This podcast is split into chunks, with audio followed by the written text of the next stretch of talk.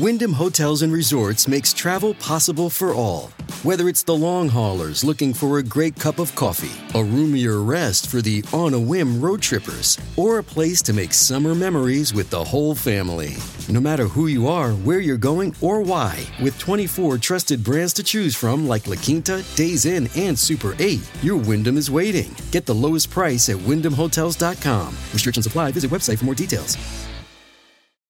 Well, today's show, you may have noticed this, will not be posted on YouTube. We actually got a strike on our YouTube channel last week. I think it was um, Thursday, Wednesday or Thursday of last week. We got a strike against our YouTube. We had two videos removed by YouTube. Um, and listen, I'm not I'm not playing the victim here. People ask me, well, didn't you expect this? And the answer is yes, of course I expected this. This is YouTube. This is what they do. At the same time, we do actually try to be very careful about not directly violating YouTube's terms of service because we want to be on the platform. I want to I want my videos, I want my episodes, I want our conversations to be on that platform. Not only because it's where some of you prefer to watch the show, but also because there's discoverability on that platform that's unparalleled. Even even some of the alternatives, even Rumble doesn't have the viewership that YouTube has or the opportunity for other people to discover your content. So I'd like to stay on YouTube if possible, which is why we're so liberal with uh, what I call the very annoying self censorship. Sometimes on YouTube we have to bleep out things that I say. Um, and we try, we do try to toe that line and um, not violate their terms of service. Nonetheless, um, YouTube decided that they that two of my episodes violated um, terms of service, and I want to show you the notice. Since we're not on YouTube, right? We can talk about this quite candidly. I thought you might be interested in how they handle this. So this is one of the emails that they sent to us. This is element number one, Matt. This is an email they sent to my team. It says, "Hi Liz Wheeler, our team has reviewed your content, and unfortunately, we think." It violates our hate speech policy. We've removed the following content from YouTube. Podcast episode titled, Was Matt Walsh mean to transgender TikTok star Dylan Mulvaney? Answered, no. Episode 277. The email says, We know that this might be disappointing, but it's important to us that YouTube is a safe place for all. If content breaks our rules, we remove it. If you think we've made a mistake, you can appeal and we'll take another look. Keep reading for more details. And then it says how your content violated the policy. It says content glorifying or inciting violence against another person or group of people is not allowed on YouTube. We also don't allow any content that encourages hatred of another person or group of people based on membership in a protected group. We review educational, documentary, artistic, and scientific content on a case by case basis. Limited exceptions are made for content with sufficient and appropriate context and where the purpose of posting is clear. So that's the email they sent. They sent an identical email about the episode Nashville shooter was transgender, aka a woman, and proves queer theory is working. So they said I violated their hate speech policy. They actually, to their to their very, very limited credit here, they sent a third email detailing exactly what it was that I said because when they send these vague emails, I'm like, what does that mean? I said nothing hateful. I incited no kinds of violence. I did not I did not encourage any hatred towards any person or group of people based on protective status. I did none of that. But they sent me an email, another email, and this is what they said. They said, I'm reaching out to let you know that the videos Nashville shooter and was Matt Walsh mean to transgender TikTok star Dylan Mulvaney have been removed from the Liz Wheeler YouTube channel because they violate our hate speech policy. YouTube does not allow hate speech on our platform and prohibits content promoting hatred against individuals or groups based on certain attributes, including gender identity. For example, Content suggesting that individuals are mentally ill because of their gender identity violates this policy and will be removed. Specifically, the videos in question suggest transgender people suffer from quote unquote mental illness. So, this is very interesting to me. And me being me, I immediately um, start Googling this because I'm like, well, wait a second. I wasn't calling them like, I wasn't calling transgender people like psycho because of their gender dysphoria or their, their mental health diagnosis. I was quoting, it turned out ironically, to be a CNN article that that said that the um, the Nashville shooter was in mental health care or in treatment for emotional disorders. Emotional disorders is a mental illness. So that was something that CNN reported that the family of the shooter had reported. Seems a little odd to me that I'm not allowed to say that. Um, and then, secondarily, referring to gender dysphoria as a mental illness is actually how the DSM 5 refers to it. Now, they, they call it a mental disorder. And I, I was on Tim Pool's show, Timcast IRL, um, a couple days ago, and he he suggested to me that if you use the word mental disorder, YouTube does not censor it, but if you use the word mental illness, YouTube does censor it. I don't know. I'm not gonna. I'm not. I I didn't intentionally violate their terms of service. Let's just say that.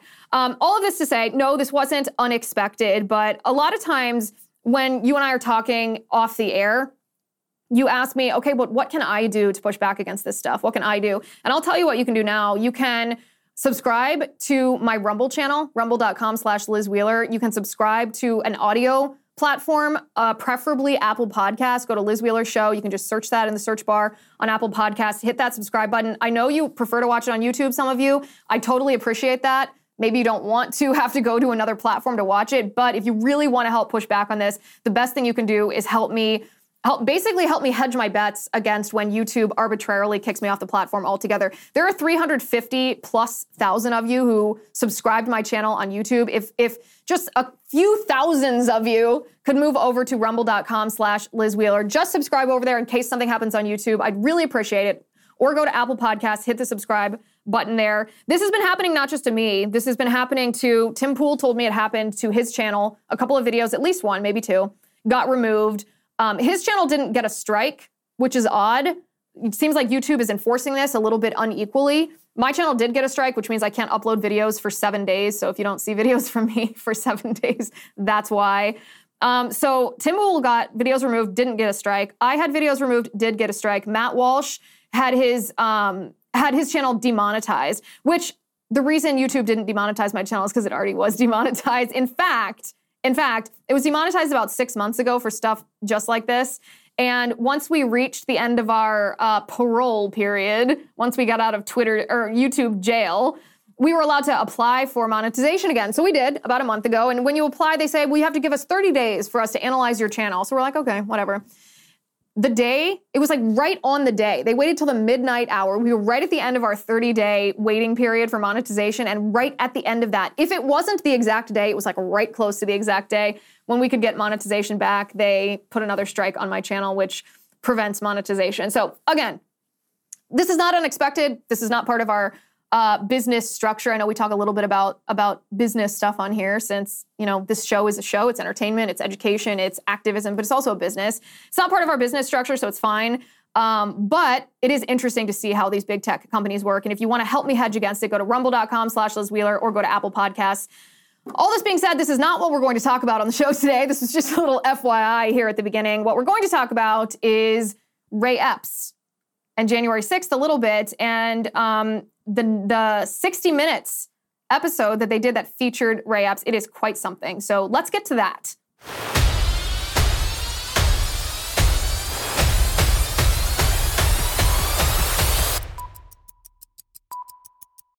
Shipping can make or break a sale, so optimize how you ship your orders with ShipStation. They make it easy to automate and manage orders no matter how big your business grows and they might even be able to help reduce shipping and warehouse costs. So optimize and keep up your momentum for growth with ShipStation. Sign up for your free 60-day trial now at shipstation.com and use the code POD. That's shipstation.com with the code POD. Knock that fire down, 19. Copy, Captain. Let's move. ABC Thursdays. Firefighters, we're family. Station 19 is back for its final and hottest season yet. The subject has explosive chemicals. With fiery romances. You're the love of my life. And Andy is finally in charge. I'm going to be the best damn captain the station has ever seen. Station 19. All new Thursdays, 10, 9 central on ABC and stream on Hulu. Okay, speaking of things that other people don't like me to be saying, we'll get to January 6th and Ray Epps in just a second. I'm speaking at James Madison University this coming Wednesday, April 26th at 6 p.m. I've mentioned this a couple of times, but the radical trans activists are agitating a little bit before my speech. The title of my speech explains why. The title of my speech is The Ideology of Transgenderism. So, very self explanatory. Um, 6 p.m at James Madison University on Wednesday, April 26th. This event is open to the public, so if you are anywhere in the area, if you live in Washington, D.C., it's a very short drive. I invite you to join us for this event. It's a very important event. Um, if you're not able to join us in person, then you can watch it streaming online. You can go to youtube.com slash YAFTV, or you can watch on Rumble at rumble.com slash Liz Wheeler. Um, like I said, not only invite you, encourage you to show up in person if you can, and if not, to watch online. One of the funny things that I want to note um, is a couple of the responses that I have received from trans identifying individuals on James Madison University campus. Listen, I'm going to this campus to talk to the chapter of the Young America's Foundation who invited me to speak And I'm also going to be talking directly to these trans activists or these people who are trans identifying. And what I want to tell them, this is the this is the thesis of my speech, just a little teaser here. What I want to tell them is you say they they tell me that I'm hateful. They tell me that I'm a bigot. And I want to tell them, I don't hate you. I don't hate you at all. I care deeply about you. That's why I, I, put myself in these positions, which are sometimes a little security tense, we'll call them. I put myself in this position because I care deeply about you. I want what's best for you. I don't hate you at all. But I want you to think very closely. This is what I'm going to say to the, the trans students who are there. I want you to think about this very closely because I tell you that I don't hate you. I tell you I care about you. And queer theorists or trans activists tell you that they don't hate you and tell you that they care for you, but both things can't be true. So either I'm lying to you or they're lying to you. And I think it's time to discern who it is that's telling that lie. There is this state legislator from Connecticut who tweeted, I think she might be a, um, uh, an alumna of James Madison University. I haven't verified that, but I think she is. Um, and she tweeted that I want to. She tweeted that Liz Wheeler wants to eradicate transgender people. And this is demonstrably false. I never said any such thing. It's it's so ridiculous. It's provably false that in a sense it doesn't matter to me when I'm just scrolling through this. I'm like, oh, that's ridiculous. That's a lie.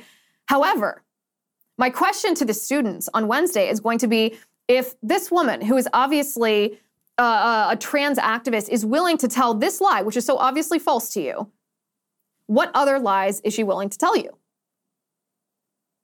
Because we both say that we care about you. But that can't be true because what I want for you is radically different from what the trans activists want for you. I want you to be whole. I want you to be the person God made you to be. I want you to be healthy. I want you to prosper and flourish. The other side wants you to mutilate your body with pharmaceuticals and with surgery and damage yourself psychologically, distance yourself from your family and society. Those two things cannot be true at once. One, one, one of us cares for you, one of us hates you. One of us is lying to you and one of us is telling you the truth. And I want you to discern who it is that's telling you the truth. That's going to be the thesis of my speech. So, highly recommend and invite you guys to join us either in person or online. I do want to read one quick response though uh, before we move on to before we move on to um, Ray Epps. The debate team at James Madison University, the debate team, sent out this tweet. They said, The JMU debate team supports the flourishing of transgender people at JMU and beyond. We oppose the support given by groups on the JMU campus to bring Liz Wheeler to speak, and we encourage any group offering her support to cease that support immediately. Uh, see our full statement. Let me make this bigger so that I can see read you the full statement. This is what they said. They say the JMU debate team's statement on Liz Wheeler speaking at JMU. The JMU debate team supports the flourishing of transgender people, both at JMU and beyond. We oppose the support given by groups on campus to bring Liz Wheeler to speak, and we encourage any group offering her support to cease that support. Transgender individuals, like all persons, should be given the opportunity to live and learn in safety and security, free from discriminatory attacks on their identity, motives, and character. We believe Wheeler's presence on campus undermines the opportunity, and we reject the claim that Wheeler's presence on campus benefits free speech. The JMU debate team stands for free speech, open dialogue, and argument between different perspectives on campus. Well, wait a second, wait a second. Let me just interrupt that. You stand for free speech, open dialogue, and argument between different perspectives. What, as long as they agree with you? Any any differing perspectives, as long as they're in perfect alignment with your ideology? Because this is their next sentence. There can be no effective democracy without the exchange of conflicting ideas. No person should be prohibited from expressing their viewpoints in the public sphere. Debate exists so those advocating bad ideas can be answered and repudiated by those skilled individuals advocating better ideas. So you guys better show up, right? You guys better show up to the microphone and ask your questions. Because a lot of times what happens at these is, is there's agitating beforehand, but during the event, when there's an open mic, an offer for you to come up and try to disprove me, that's what that's what I'm there for. I want to talk directly to you. I want to hear your points. I want you to try to dismantle my point of view. I want to have that debate.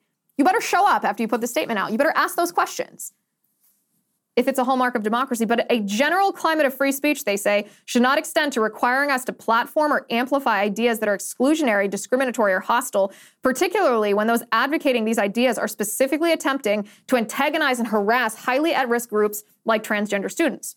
Wheeler's purpose, they say, is precisely to antagonize opponents while undermining quality argumentation. Wheeler's not an honest advocate speaking in good faith in a democratic society. Wheeler is a sensationalist who denies the reality of trans oppression, slanders trans people as being involved in a coordinated conspiracy to assault children, insults people of color, perpetuates conspiracy theories about vaccines, and more. The only theme linking her ideas together is that they're all marketable concepts in our current political media climate. Wheeler is not interested in creating a better society. She's not a serious thinker or a social commentator contributing to a robust intellectual climate. Wheeler is a political profiteer, gaining notoriety and money by using stereotypes, prejudice, and in group thinking to appeal to people's worst instincts. You call yourselves the debate team. I don't think that word means what you think it means. You've engaged in about five different logical fallacies here. Your debate coach is not proud of you, I will tell you that. And the, the crux of their argument here is that they don't want debates because I don't agree with them. They think that they are the arbiters of truth, and therefore truth cannot, quote unquote, truth cannot be debated. And yet, the very idea that what they're saying is truth, they're articulating queer theory, which is a neo Marxist theory. Marxism doesn't believe in truth. Marxism believes that truth is just the political narrative that is that it that has prevailed, that has emerged victorious in this political battle. So according to the the ideology that they're embracing, there is no such thing as truth anyway. So everything then is up for debate. Everything is up for debate. Um, like I said, the crux of their argument is that I disagree with them, so they don't want to debate me, and that the um, YAF chapter is is paying me to come, which is true. Of course, it's true. I take time out of my I take time out of my day. I travel. I come. They they offer me a stipend. That's true of any speaker on campus, including I assume Jim Acosta and Dr. Fauci, both of whom spoke at James Madison University this year or within the last year. Um, I also assume, by the way, that, that the James Madison University debate team is, has received funding from the school itself, including the debate coach being paid by the school. So, like I said, it's going to be a fun night. I'm really looking forward to it. I hope that um, honestly, what I hope, I hope people show up willing to listen and then actually do bring their best argument to the microphone. But I hope that I hope that you're willing to be as open-minded as you claim. I hope that you're willing to entertain the idea that things might not be the way that you were told that they are. That the people that you that you were told are hateful and bigoted might not be. And the people that you were told they care about you might actually hate you. So, James Madison University, if you're looking for free tickets, you can go to lizwheeler.com, lizwheeler.com to get your free tickets. If not, you can join us on YouTube at youtube.com slash YAFTV or rumble.com slash Liz. Does Monday at the office feel like a storm? Not with Microsoft Copilot. That feeling when Copilot gets everyone up to speed instantly? It's sunny again. When Copilot simplifies complex data so your teams can act, that sun's shining on a beach and when Copilot uncovers hidden insights, you're on that beach with your people and you find buried treasure. That's Microsoft Copilot. Learn more at Microsoft.com/slash AI for all. As the nation gears up for another election season, tune to the first TV for the best coverage on television. Get an exclusive inside look at the American political machine with Sean Spicer at 7. Unmatched analysis and historical perspective from Bill O'Reilly at 8. Then a bold, unapologetic take from Jesse Kelly at 9. It's must see TV in primetime every night on the First TV. Watch the first on DirecTV Channel 347, Uverse Channel 1220, or DirecTV Stream. Okay, so on to the story of the weekend so far. The story of the weekend, of course, is the Bud Light executive, the VP of marketing at Anheuser-Busch, who orchestrated the Dylan Mulvaney um, sponsorship for Bud Light. She has either been put on a leave of absence or voluntarily moved to a leave of absence. The, the language was vague. We were left to infer exactly what kind of chaos is happening behind the scenes. So Alyssa Heinerscheid, Alyssa Heinerscheid is the Anheuser-Busch executive. She was the VP of marketing for Bud Light. She was the one who reportedly was behind the Dylan Mulvaney sponsorship of Bud Light that caused this enormous boycott, $6 billion in um, stock value dropping off of Anheuser-Busch after, after they sent him a can of Bud Light with his face on it, and after he made that video that went just wildly viral, in which he was promoting Bud Light. Um, conservatives rightly said, listen, if you are going to sponsor that ideology, then we are not going to purchase your product. This was maybe the first real conservative boycott that has ever happened. It's certainly the first real one I've ever been a part of, where consumers were like, you know what? I'm going to vote with my money. I'm going to vote with my money, even if I was previously a fan or a consumer of your product. I'm not going to be unless you stop behaving like this. We're just done. We're done with woke corporations, especially woke corporations promoting something so destructive to young people. Bud Light, we talked about this last week. Bud Light, or Anheuser-Busch, I should say. The CEO of Anheuser-Busch put out a non apology. Just, oh, we didn't mean to step in such a hot button topic. Like, what? Do you live under a rock? You sponsored the most prominent trans activist in the country and you didn't realize it was a hot button topic? Are you that stupid? Like, I don't even believe someone's that stupid, right? Like, there are a lot of stupid people out there. I don't even believe anybody's that stupid. Of course, they knew what they were doing. They just didn't realize conservatives would follow through on the boycott. A boycott, by the way, is different than cancel culture. A boycott is voting with your money, saying, listen, you behaved in a certain way. We don't want to give our money to you because you're using our money then to advocate for political policies that impact us negatively. That's a boycott, and boycotts are entirely appropriate. Cancel culture is different. Cancel culture is either digging up something from someone's past like 20, 30 years ago and being like, well, that was kind of an offensive thing you said in high school. Therefore, you should be fired from your job today even though that person today is not anything like maybe an old tweet or something that they sent in high school, that's cancel culture. Or trying to um, trying to uh, uh, ostracize a celebrity from Hollywood because they dared to come out as a Trump supporter. That's cancel culture. Trying to make sure that they never work again. That's cancel culture. That's not that's not what conservatives are doing to Anheuser Busch. Conservatives are voting with our money, saying we're not going to tolerate our money being used for these politics when it's a voluntary transaction. So um, conservatives kept this up even when the Republican establishment said, actually, Anheuser-Busch gives some money to Republican candidates. Maybe we should not be boycotting. And conservatives were like, nah, nah. We're not going to sell our values for the paltry amount of money that Anheuser-Busch gave to Republican and Democrat candidates in the last election cycle. So, in response from this, I wish it was a fly on the wall, let's just say, in the I think it's InBev is the uh, the parent company of Anheuser-Busch, but I wish I was a fly on the wall in that building because man, oh man, there must be mass chaos in there. This woman, Alyssa Gordon Heinerscheid, who was the VP of marketing, uh, it was announced that she's on leave of absence. I don't know if that's just legalese for this is how we're firing her. I assume so based on my experience in business. I assume that she didn't just say, Well, I'm going to step aside here. Like, no, of course they're firing her. They're just trying to fire her gently and trying to save her reputation or something like that. Um, but this woman, I want to show this picture. This is a picture of her LinkedIn profile. Take a look at this. See if you can see the problem on her LinkedIn profile. Oh, there it is. She, her. Alyssa Gordon Heinerscheid has her um, pronouns. Now, thankfully, they're not neo pronouns. It's not like this person's transgender, but it shows that she buys into queer theory. It shows that she is just that woke. And then look at her. Look at her bio. VP, Bud Light, first female to lead the largest beer brand in the inter- industry. Like, who cares? Who cares? What does that have to do with your qualifications? Who on earth cares? My message to conservatives is the same today as it was last week. Do not back down. Anheuser-Busch, their parent company InBev and Budweiser are learning a very difficult and very important lesson and we should not back down.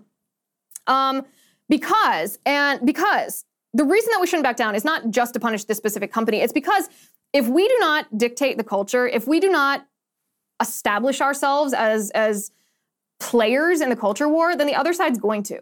I, I was telling, I was on uh, Tim Pool's show, Timcast IRL, on Friday evening, and we were talking about the idea of neutrality and indoctrination. And I said on the show that there's no such thing as neutrality. There's no such thing as just this neutral playing field. Either one side is dictating the values and morals, or the other side is dictating the values and morals. So when Republicans think naively that we can just step back and have this sort of even playing field, that's why we lose the culture war because the left just steps in and fills this vacuum. I thought you guys might want to um, uh, check this out. It was a super, it was super fun, and I'll tell you a little bit about what it was like behind the scenes. But take a look at this. America is on trial. Join me, Josh Hammer, as we examine the presidential election through the only lens that truly matters the legal proceedings of Donald Trump and the Biden crime family. This new daily podcast examines breaking news and analyzes the biggest questions facing the country. Can the former president, Donald Trump, get a fair trial? Can Trump be disqualified from the ballot? Can Joe Biden pardon his son, Hunter? Can Trump even pardon himself? We cover all the action every morning. Listen to America on Trial, wherever you download your favorite podcasts. I want to jump to a somewhat different but similar story, or a similar vein. This is a, from timcast.com. Texas passes legislation requiring 10 commandments to be displayed in every classroom. The bill's sponsor says the 10 commandments are part of American tradition. Under SB 15115, which just passed the Senate by a 17 to 12 vote, every public elementary or secondary school must prominently display a durable copy or framed copy of the Ten Commandments that is at least 16 inches wide and 20 inches tall. The display must also be legible to a person with average vision from anywhere in the classroom. The bill's sponsor, State Senator Phil King, said during a committee hearing on the bill that the Ten Commandments are part of American heritage and that it's time to bring them back into U.S. schools. If if they're putting critical race theory, critical theory, gender ideology in schools, personally, I don't see any difference. And so my response is going to be if you are trying to pass Marxism into schools, then I then okay, fine, you do that, they do this. Where, where what am I arguing? Can I tell you my super based opinion on this? Sure. Okay, my super base opinion on this is that this is fabulous and that they should do it, and that it violates it violates nothing about our our heritage of law here. So truly, in the conservative movement, the Republican Party, there's a difference between how we view laws, right? There's like the libertarian view that's like we should be able to do whatever we want as long as we don't violate somebody else's fundamental human right. Government should get off my lawn. And then actual conservatism is not libertarianism. Actual conservatism is like in the in in the style of Edmund Burke, right? Where it's not absolute liberty, it's ordered liberty. Ordered liberty being defined as more like the pursuit of justice. And he defines justice because you're like, okay, well, what's justice? And he defines justice as um, original justice, capital O original justice, meaning rooted in the traditional Judeo Christian morality. And this is not just something like, oh, okay, I'm a practicing Catholic, I'm coming in here with my religious views. Edmund Burke's philosophy is what our Constitution was based on. James Madison, the father of our Constitution, quoted Edmund Burke. So my belief is that indoctrination is morally neutral. It's not good or it's not good or bad in and of itself. I agree. And there's no such thing as neutrality. You either we are going to be indoctrinating or they are going to be indoctrinating. So if we don't agree. have this in schools, then Marxism, which I would argue is a form of like satanic ideology, then Marxism is going to be in our school. So I would much rather have this. You know, I'm, I'm neutral on it. Um, I, I certainly understand why Christians and Catholics and you know whatever uh, and and many Jewish people probably would would be like, yes, this is fantastic. We should have these values instilled to our children. And you're completely right about, about indoctrination, 100. percent I would prefer the Ten Commandments over Marxism. So if someone came to me and said it's one or the other, I'd be like, oh, Ten Commandments all the way. But the Like, system question. where they're like, hey, here's a really horrible choice. And you're like, I don't want that. They're like, okay, here's a little bit less horrible choice. Want that one instead? You're like, yeah, This I is the guess it's, it's less worse. It doesn't have to be either of them. You This don't, is you the don't- you don't need compromise. No, that's No, what no, I no, don't, hold on, that's hold what I on. don't This- believe. this is the compromise. I don't think there's anything. We're not any- talk- I'm sorry. Go ahead. We're not talking about the school teaching Bible study. They're actually putting Marxism in classroom curriculum, and critical uh, critical race theory and critical gender theory is literally being put into math problems. This is the compromise. This is we're going to put it on the wall and say no. I'd like mean, to see the four pillars of Islam Is- uh, posted next But our country is not any based on the four pillars of Islam. Our Yeah. country is literally based on this. Think about our laws against homicide. Why do we, as a people, recognize that other human beings deserve protection under the law, but like dogs don't, or something like that? Uh, eh, eh, If you look at morality and think about morality, there's actually no such thing as secular morality. Secular morality is just anarchy. It's just the strongest can dominate the weak. The only reason that we have order in our country right now, even as we are in a chaotic era, is because we have some acknowledgement at the base level that people have dignity, that people have value, and that's based on that order is based on Judeo Christian values. Now, you don't have to practice those values in your personal life, but it is ahistorical to ignore the fact that our entire system, our entire republic is based on that. Okay.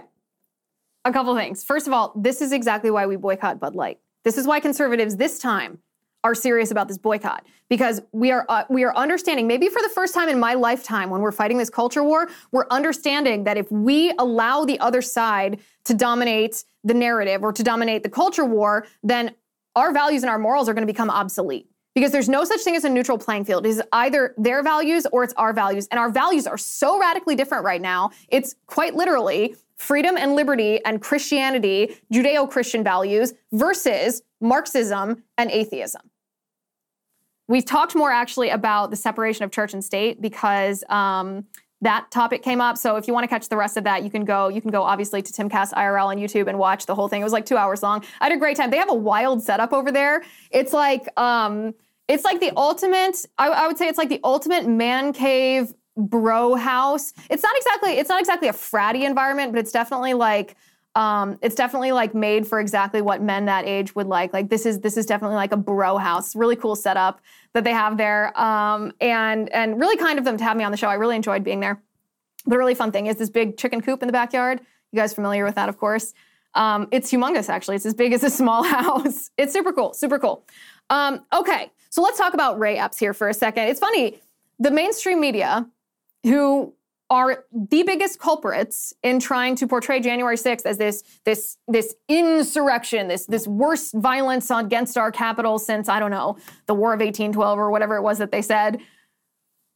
They're just reminding us again by airing this special on Ray Epps. They're just reminding us again that Ray Epps was obviously either a Fed or an informant for the feds, and the feds staged January 6th and promoted provoked the rioters. They advertised this special uh, on on Ray Epps with the following trailer. Take a look at this first.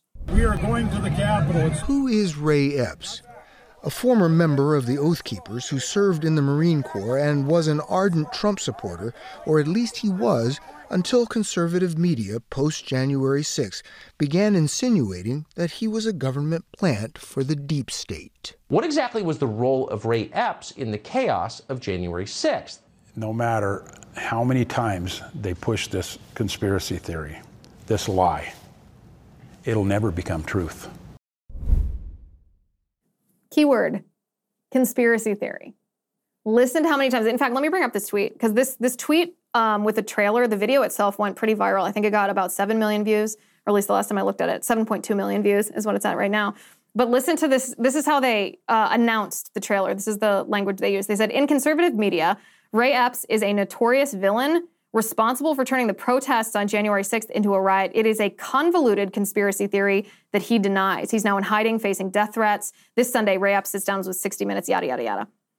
A convoluted conspiracy. So let's think about the things in the last couple years that we've been told were conspiracies. We were told that um, we were told all of these different things that came true were conspiracy theories. If we accuse the FBI of trying to stage a coup against Donald Trump, we were told that's a conspiracy theory.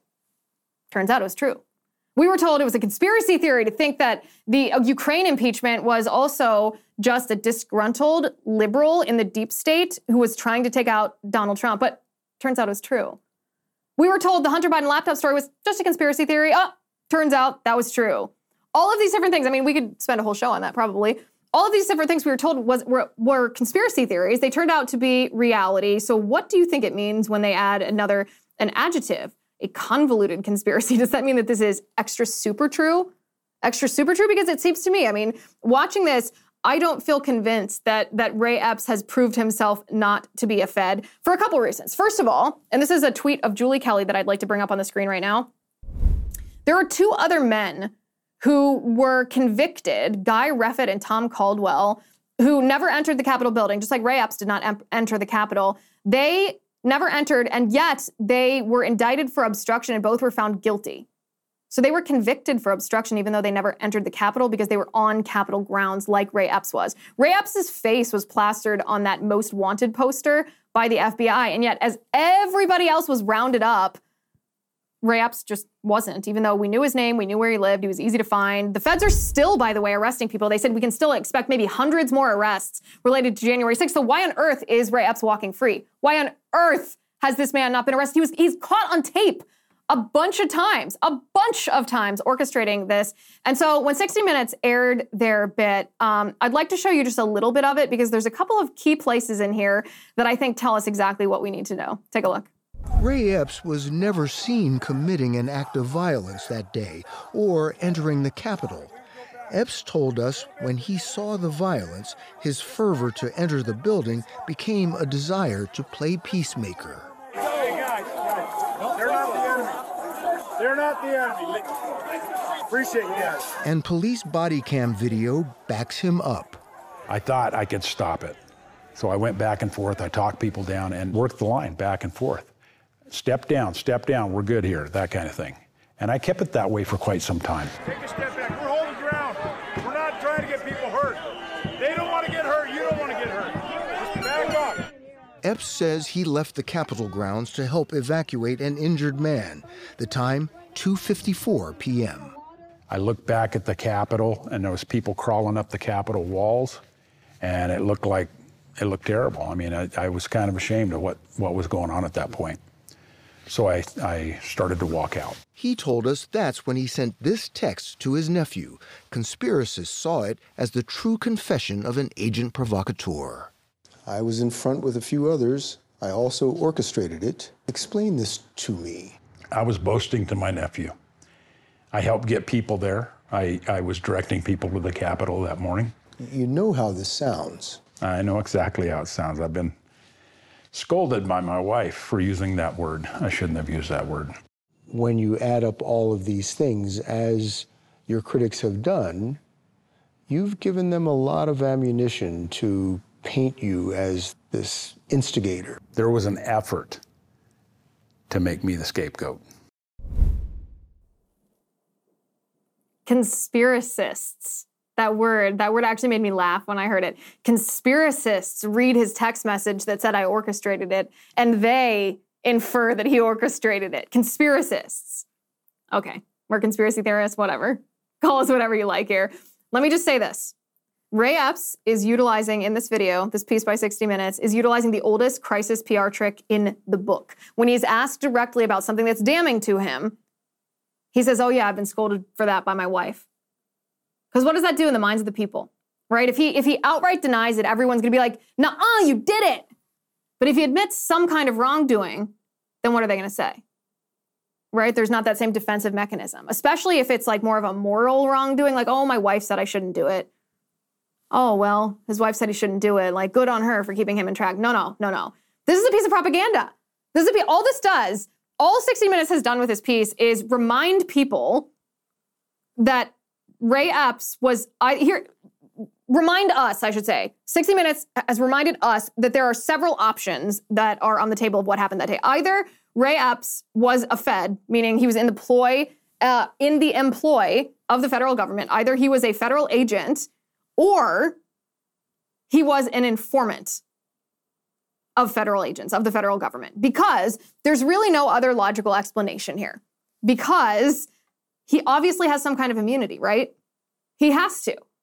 His name was on this most wanted poster. There's actually still a tweet that's pinned to the top of one of the field, the FBI field offices of that poster with Ray Epps on the most wanted poster. And yet he's walking free.